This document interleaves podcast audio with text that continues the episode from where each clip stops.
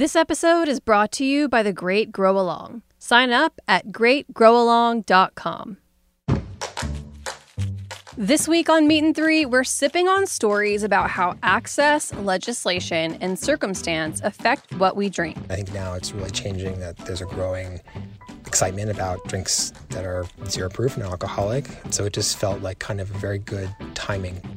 This plant's been around for millions of years, and uh, I just think that it's so special, so uniquely uh, American and pre American uh, that it just should have a very prominent place in our society, you know, for a lot of different reasons. It is helpful to be able to sell one drink. It would be more helpful to be able to sell two or three at a time.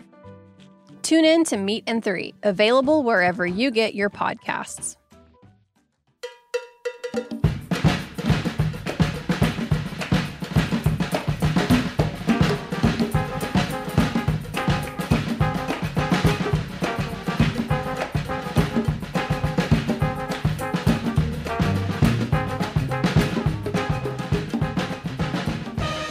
Well, hello. Welcome to All in the Industry on Heritage Radio Network. I'm your host, Shari Bayer, and it is Wednesday, March 10th, 2021. This is the 282nd episode of this series, which is dedicated to behind the scenes talent in the hospitality industry. Today, my guest is Eater's very own EIC and SVP at Vox Media, and I will introduce her fully in a moment. First, as I do in every show, I will start out with my PR tip and then later we will have my speed round game, industry news discussion, solo dining experience, and the final question. As the founder of Bayer Public Relations, I'm going to tip the show off with my PR tip of the week. So today's tip is to set goals and then work to achieve them. Take time to think about what you would like to undertake, both big and small, in the near future and more long term, and then focus on how to do so. Be sure to stay true to your mission and communicate your goals with others so they can be most supportive. Understand that with the right mindset, attitude, and dedication, you can accomplish anything. That's my tip today. Now, I'm really thrilled to have my guest joining me today. It is Amanda Kludt. She is the editor in chief of Eater and a senior vice president at Vox Media. In her role as EIC, Amanda oversees all written, video, and audio content across the Eater network of sites, in addition to TV shows, events, and partnerships.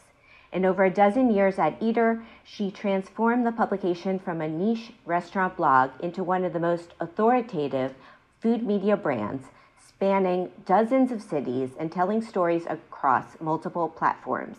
Eater has won multiple James Beard, National Magazine, and Emmy Awards. Without further ado, Amanda, welcome to the show. Hi, thank you so much for having me. Yeah, it's um I know it's been it's been a while. I know I I reached out to have you on my show um in the past and we finally are making it work and uh I'm I'm thrilled because you I mean, I just want to dive into everything you're doing today and how you how you got there because um, I'm thinking back to when I met you. Um, actually, I have this memory of Ben introducing us at a Village Voice event. um, when when when you were when love it okay makes sense yeah yeah no and and and and saying you were going to be the new I think it was editor in chief at the time but um I just I really have that memory. Um, but before before we get into that, let's go a little further back with your background. Where did you where did you grow up and did you study journalism? Did you always want to be in media? Sure. Yeah. So I I grew up uh, in the suburbs of Boston in Massachusetts, and I went to NYU and pretty quickly uh, decided to focus on journalism as my major, and all of my internships were at newspapers and magazines and journalistic outlets. So it, I didn't know right away going into college, but I figured it out pretty quickly thereafter. Um, and also, all through high school and college, I waitress. So I was very, I had very intimate knowledge of you know the inner workings of restaurants and restaurants always interest me so i think this kind of combined the two Right. So, um, so you must have waitressed in in the city then, um, which uh, is amazing experience for sure. I did. I waitressed a little bit in the East Village, actually at a bunch of different places in the East Village. And then when I was in Massachusetts, I waitressed for a long time at Friendly's, uh, a beloved restaurant chain that I think has now gone bankrupt twice. Oh, wow. I have prior experience from my high school days of uh, waiting tables at Bennigan's and Chili's. So, um, fond memories of that. yes. Similar vibes. yeah, exactly. I, well, we sang Happy Happy Birthday at Bennigan's. So I still know the tune. Um, I don't know if you did that at Friendly's, but um, it's definitely it's definitely good great experience to have. I always think back about about those those jobs and I know for me it's definitely restaurant experience has helped in what I do now with working with restaurants. So um, so so what then led you to Eater? Uh, so out of college, I got my first job was at Metro, the free newspaper, uh, not as a writer, but as their office manager. I tried to get a job as a writer there, and there weren't any openings. So I took a position as office manager, but it allowed me to freelance quite a bit. And I spent all that time. I went to food writing classes. I tried to meet as many people as I possibly could. And that led me to a job at Gridskipper, which was the travel publication for Gawker Media. And I was there for about a year. And at the time, the person running the editorial side of Gawker was Lockhart Steele, who was a co founder of Eater. And back then, Eater was just a little side project of his, and Gawker was the real job. But um, eventually, he left Gawker to fully focus on Eater and sister sites Curbed and Racked.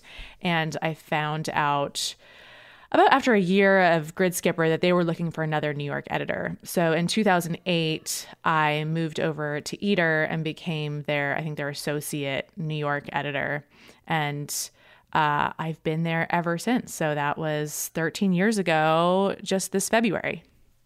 Wow, amazing. And yeah, and it was, I mean, Ben Leventhal and Lockhart Steele, I, I think they founded Eater, it was July 2005. So, three years later, you're on board. And then what was mm-hmm. it like then? I mean, you know, uh, at the beginning, um, how many people were on the team? What were your responsibilities? Um, obviously, they've changed tremendously over the years as the, the brand has grown. Yeah, I mean, in 2008, when I started, it was a very small network of restaurant blogs. So we had one in New York, one in San Francisco, LA, Chicago, and Miami.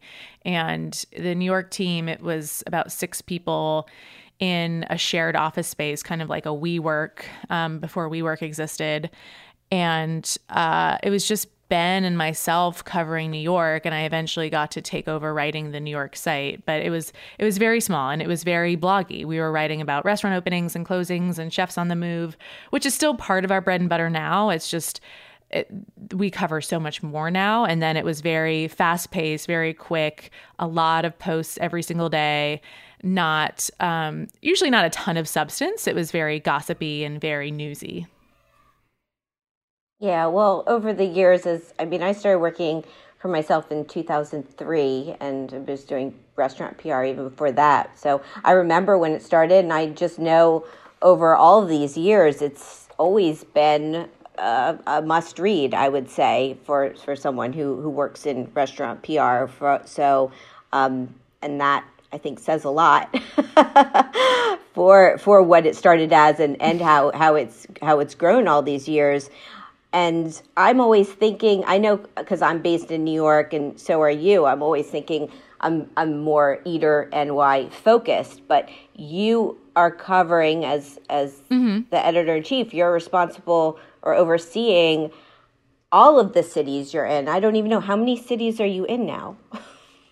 We have over two dozen now. Uh, and now we have a national site where we do a lot of um, long form journalism, investigations, cultural critiques, and then we also have a video program, a, a couple television shows, a podcast. So it's really expanded in all kinds of ways. Um, but it's still built on that DNA that you and I both know from, you know, the early aughts.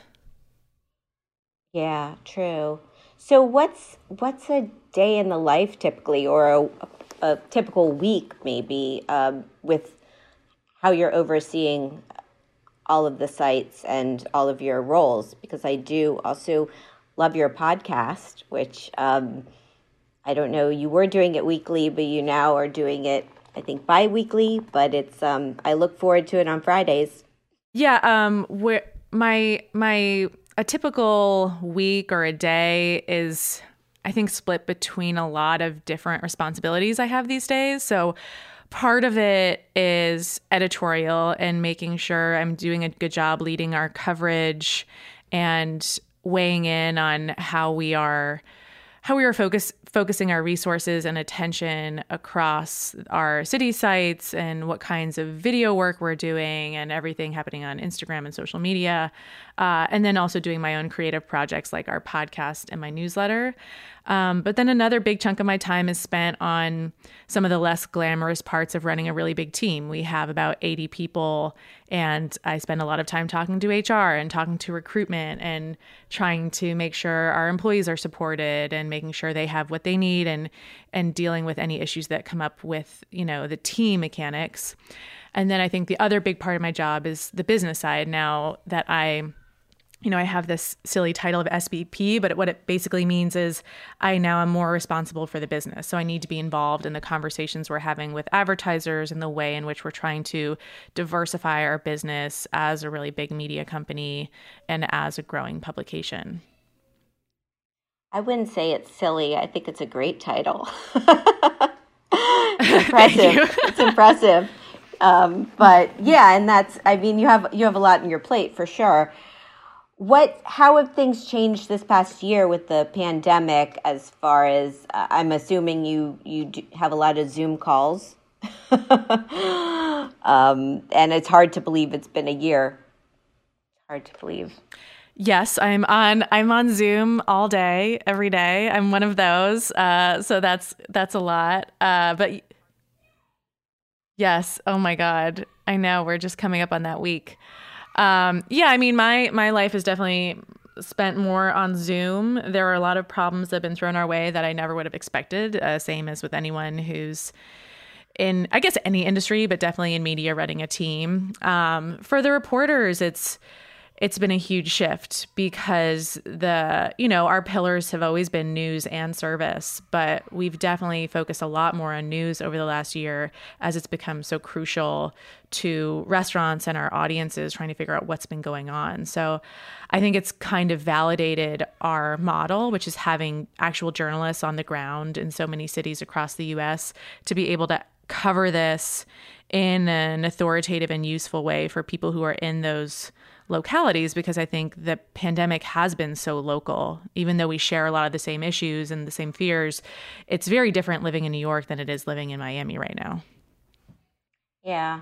I well, I I know that one for sure. I was just I actually just went down to Miami um, for the first time in a year to visit my my family and uh, saw the scene there. So, and I got back to New York and it was at, late at night and the city was so quiet and i was i forget i forgot even just being away for a couple of days how um, you know after 10 o'clock or 11 o'clock that the city is just um, shut down it's not like what it was but um, i know like you yeah. i'm a huge uh, uh, advocate or you know supporter of the industry and restaurants and um, i've been trying to dine out and, and support uh, as much as i can and seeing the changes in the city have have been um, you know living here and seeing it is it's been such an, a, a crazy experience.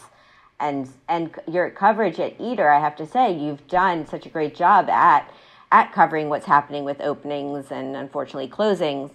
Um, and also on your podcast I do I do really appreciate how you bring on editors from the different cities to talk about what's happening there because that to me mm-hmm. has been really uh, it, has been so informative if i'm not reading all of the cities um, you, you know sites every day on eater but it kind of fills me in on what's happening in la or, or new orleans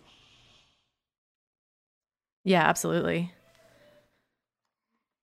so what is it um, what is it about the restaurant industry that you love most covering? And then what would you say has been challenging over either now or most challenging now or over the years? Sure. Yeah. I mean, I I've always loved covering restaurants because they're just so interesting and full of interesting characters and people don't get into the business usually to make a lot of money. Most restaurants in america are independently owned and have fewer than 50 employees and it's usually a place that's full of passion and character and you know, I love food, but the reason I've loved working at Eater is because it's not about the food, it's about the restaurant. It's about the vibe and the music and the design and the people who go there and how a restaurant fits into a certain neighborhood, into a certain city. And I just love all of those elements that you can dive into and the way that you can really expand upon coverage in so many different angles. Um, so that's why I think I'll never get tired of restaurants. What makes it challenging? Now more than ever, but I think this has always been the case, is just um, I think the perspectives of people in the industry we've we've always gotten criticism from them that we are not supporting them enough that we are not enough of a cheerleader for them which is not really our role. And then we also get criticism from the other side people saying we you know are all we do is publicity for restaurants and we aren't critical enough. And it's it's hard to square with the criticism, but I think it's with anything you just have to listen and then follow your vision and your mission. Yeah, yeah, that's I would think that would be challenging and that is yeah, follow follow your mission for sure. Let me ask you my question from my last guest. On episode 281, I had on Hong Thaimee. She is the chef and owner of Thaimee Love, a pop up now in the West Village and she wants to know what is the best way to enjoy a meal without expectations? I think actually this pandemic has helped me learn to have no to low expectations going into a situation. Now, when I go to restaurants, I'm just looking forward to having any kind of interaction uh, with that restaurant experience and with the person I'm with. And if the meal ends up being spectacular on top of that, or if the service ends up being spectacular on top of that, it's just a bonus because I think we've learned just the value of being able to go out with one another and have someone else create an experience for us that it's definitely made me less judgmental or picky um, or disappointed if things don't go my way than I would have been in the past. Yeah, I I hear you on that. I mean, I think this this period has certainly taught us a lot or and uh, slowed us down and also i mean appreciated appreciate things even more. Mm-hmm. so yeah what um what's next for eater uh, if that you can share with us? I mean what are you what are you looking forward to or are there any changes upcoming yeah, I mean, this pandemic uh, allowed us the opportunity to write more about uh, how to engage with restaurants, how to engage with food in the home. So, as soon as uh, lockdown happened in March, we launched a section called Eater at Home, where we started to explore um, cooking in a way, but also just what it is to exist in the home, like shopping advice, um, technique advice, freezer advice, like what shows you should be watching and what podcasts you should be listening to. And I think there's such a an audience and a desire for that kind of work that we're just going to lean into it over the next year and see if we can continue this going and, and bring our voice to uh, a part of food media that is kind of saturated, but we still think there's a new way to approach it, and we can use it as kind of a way to fill out the rest of our coverage, which is more, you know, restaurant focused and focused on dining out. Yeah. Well, that's cool. I mean, and it made sense that you launched that. I mean, it was a, a needed uh, service or resource for people uh, that maybe we didn't see coming, but it came. Uh, so that's great. Okay, one more question before we take a little break. How about uh, what's your advice? What's your advice for um, someone who wants to be a food journalist and uh, not not necessarily even work at Eater, maybe work at Eater, but just uh, get into to food or restaurant writing? Um, I mean, for aspiring food journalists, I think the key is to get out there, find stories, pitch as often as you can. Don't be dissuaded if the first pitch doesn't land. Um, reach out to people for connections and advice, but and also just don't assume that everybody knows every story. Like it, if you are really close um, like you know your neighborhood really well, you know all the people in your neighborhood, there's something interesting happening there. You are an expert in that and you should be pitching it. So I would just work really hard to find the angle and, and keep pitching, keep trying to connect with editors. Awesome. Great advice. Okay, so let's take a little break. We'll uh, come back and we'll have my speed round game. We'll talk some industry news. I have my solo dining experience and the final question, so stay with us. This is All in the Industry on Heritage Radio Network. This episode is brought to you by The Great Grow Along, a three day hosted virtual garden festival connecting you with the influencers, tastemakers, and cutting edge content of today's gardening world. The Great Grow Along will feature 40 plus sessions on topics ranging from houseplants to DIY landscaping. New plant parents and first time gardeners will gain practical advice and creative inspiration from celebrated garden experts and industry leaders. Costing $29.95, tickets allow attendees to mix and match a wide range of sessions, or choose to follow one of the conference's six tracks, which include edible gardening, urban gardening, pollinators and plants, DIY landscaping, houseplants, and dig deeper. The Great Grow Along will take place March 19th through 21st, 2021. Sign up at greatgrowalong.com.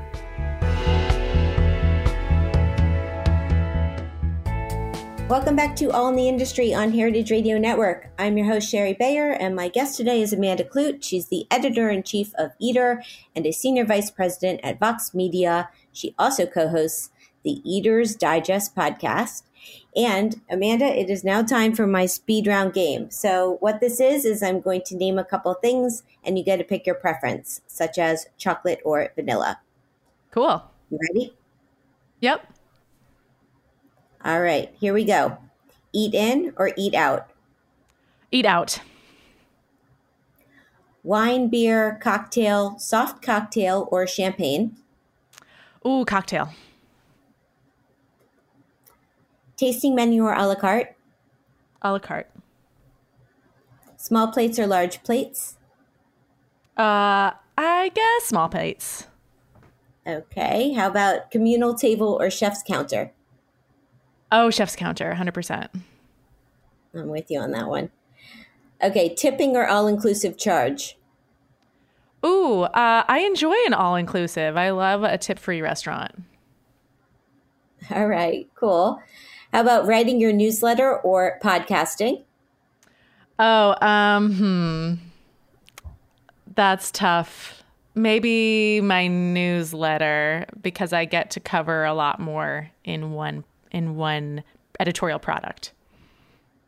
Yeah, I have to say I love your newsletter. It's Thank really you. it's yeah, it's really well done and I love that you provide the links and you it's you know it's they're short little snippets like it's it's uh it's great. So I say Love it. Thank you. awesome. Yeah, you're welcome. Okay, outdoor patio, tent, igloo, yurt, or any other, I don't know, the structure you've dined in. I love I love a shed with an electric heater where there are uh, intense divisions between tables. So you feel really safe. You're fairly warm, uh, but you can still see the life around you. I find the yurts you're a little cut off, and it feels a little weird. okay, cool. I love I love that you're very specific on that. As you know, I've been doing a lot of outdoor dining, so I feel like a true expert now. Yeah, yeah, I know, I know. Um, it, and it's changed a lot too with Yep. with what's been available. So, okay, two more. I have a cheese plate or dessert, uh, dessert. and Manhattan or Brooklyn. Uh, ooh, Brooklyn. Brooklyn. Cool. That's the game. Fun. fun. Love it. Yeah. Yeah. Um, I love playing my game with people. Always different. Okay, so for industry news, it was obvious to me what the story was this week that we should talk about. And uh, the first article that came out was in Time, and it's entitled The Senate Passed a 1.9 trillion COVID 19 relief bill. Here's what's in it by Alana Abramson. And this is talking about um, this this new relief bill that includes relief for restaurants, which um, the Independent Restaurant Coalition has been fighting for, among among other organizations, and that includes uh, the bill provides twenty eight point six billion in grant relief specifically for restaurants.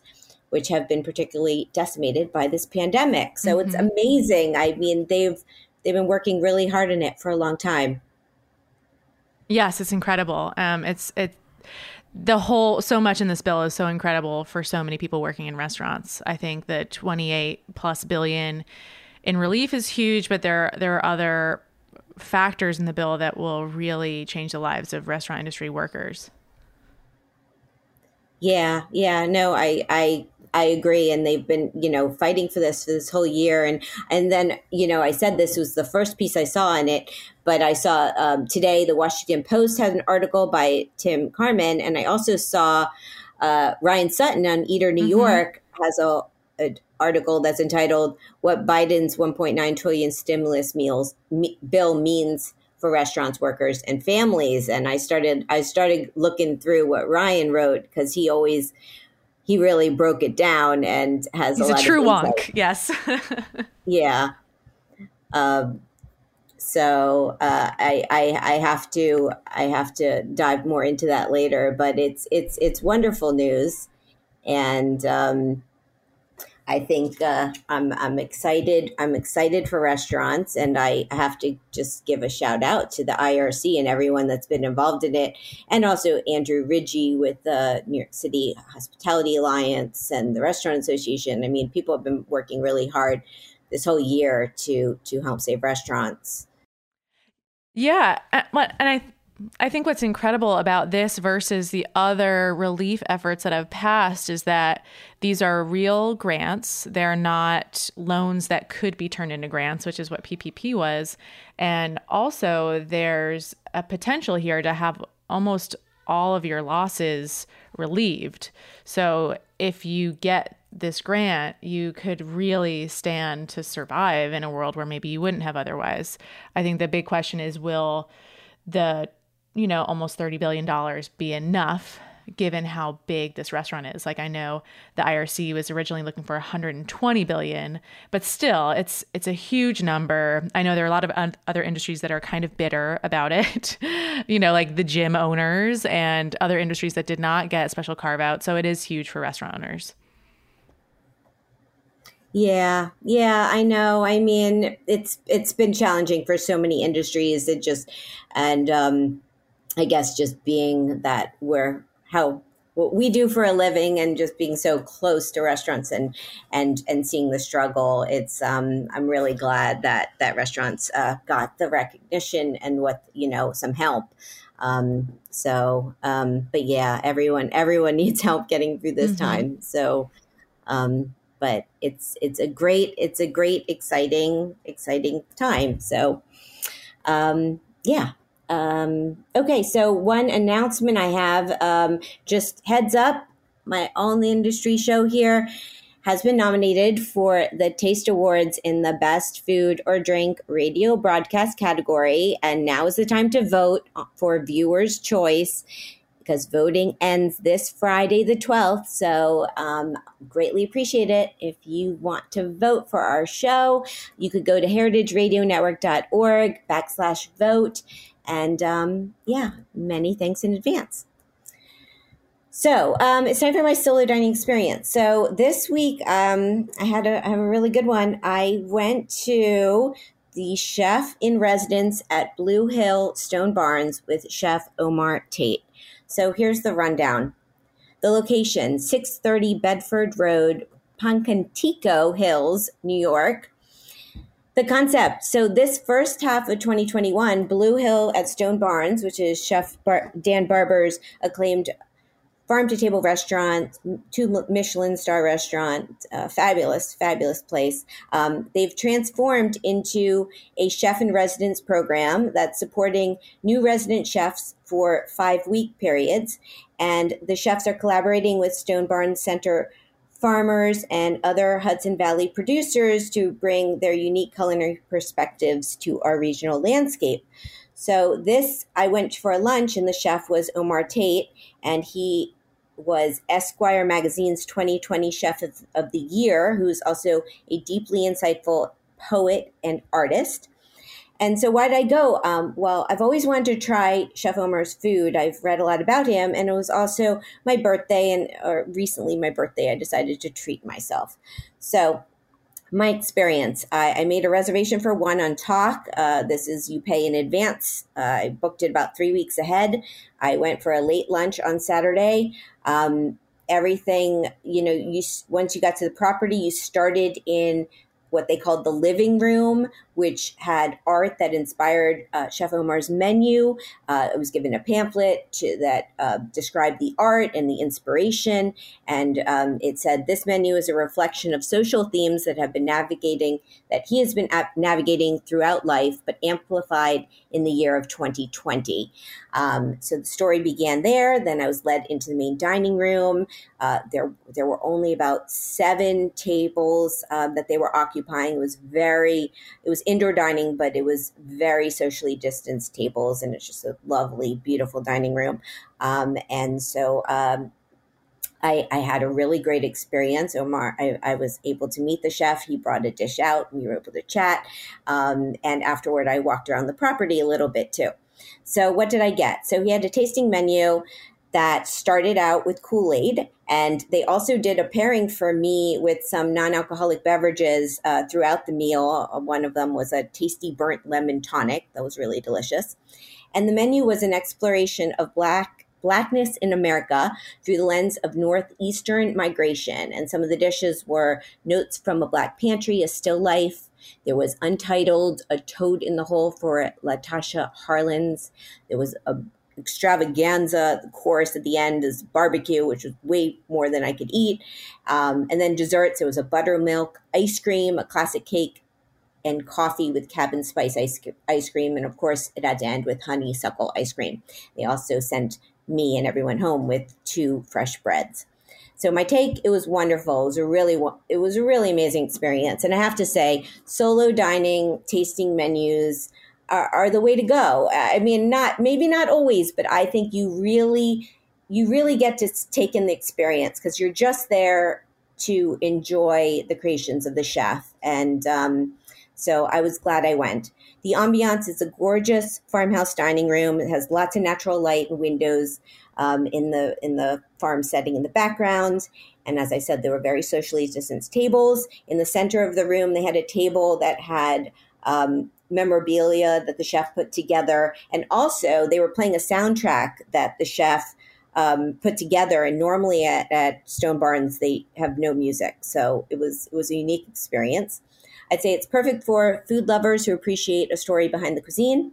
Interesting tidbit Honeysuckle, which was a pop up in Philadelphia, will eventually become a community center in West Philly with a mission of claiming space for Black food in America.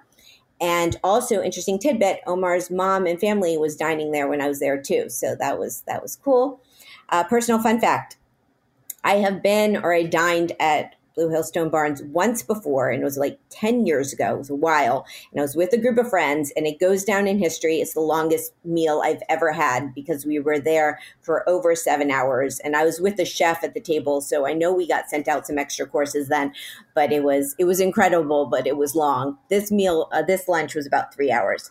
So the cost of the meal was $250. That's not including the tax on it and 22% admin fee. Would I go back? Yes, their website is stonebarnscenter.org. And um, yeah, so that's my splurge. My splurge, the biggest one I've had in over a year. Um, yeah, so uh, and if people want to check it out, the upcoming chefs are Johnny Ortiz and Victoria Blamey from New York City um, as coming up. So have you uh, you've heard about this uh, this uh, yes yes it sounds so cool um, and I agree the length of meals like that is sometimes a little taxing, especially after a year of not having proper sit down meals. Uh, but sometimes worth worth the the time and the expense. Yeah. Yeah, it was a, again like this is not I haven't I haven't done like this in a long time and it, it happened to go by pretty fast, I would say. You know, it was a, it was a quick 3 hours, which might sound weird, yeah. but no, it makes sense. Um, and he, yeah, and he was lovely. I, I, you know, I, I was, I really appreciated that I, I got to meet, meet Chef Chef Omar, and um, we talked about him possibly coming on my show in the future. So, so cool. I'm gonna have to follow up about that. Cool. Okay, so it's time for the final question. So my next guests are chef and owner Chris Chip Cipollone and owner and operator John Winterman of Francie, which is a neighborhood brasserie and destination restaurant in South Williamsburg, Brooklyn, that debuted in December after being delayed. I think they were originally supposed to open in April, and um, then they opened, and then indoor dining closed, and they had to shut and now they're open again. So um, I'm excited to, to chat with them about what's been happening with the opening of Francie. Uh, but Amanda, what would you like to ask Chris and John? I guess I wonder how this experience of opening during a pandemic has maybe permanently altered their outlook on their business and this industry and if there's something that's fundamentally changed about how they see the industry even after all this is over? Well, I will find out. Awesome. I mean, yeah, it's a great question. They're both such experienced restaurateurs, and this has certainly been a a, a new experience for for them and everyone. So, um, but thank you so much for joining me today. Uh, you're amazing, and I love Eater and everything you do. So, um, you know, I wish you much continued success. Thank you so much. Thank you for having me. This was a pure joy. Oh, good. I'm so glad, and I hope to see you sooner than yes. later. I miss. I miss. Me that. too. Someday this year, I'm sure. Yeah, yeah. We will see each other again in person. Love it. All right. Well, thank you so thank much. You, Shari. My guest today has been Amanda Kludt. She's the editor in chief of Eater and a senior vice president at Vox Media. Website is eater.com, and you can follow her on social media at, at Kludt. That's K L U D T. You can follow me at Shari Bayer at Bayer PR and at All Industry. My Facebook page is All in the Industry. My websites are BayerPublicRelations.com sharibayer.com, and allintheindustry.com. All of our shows are archived at heritageradionetwork.org. We are also on iTunes, Stitcher, and Spotify. Thanks to my engineer today, Amanda Wang, and thanks again to my guest, Amanda Kludt. I'm Shari Bayer. I'm taking next week off, so I will be back with a new show on Wednesday, March 24th. That will be with Chris and John. So I hope you'll tune in then. Stay safe and well, and thank you for being part of All in the Industry. Bye.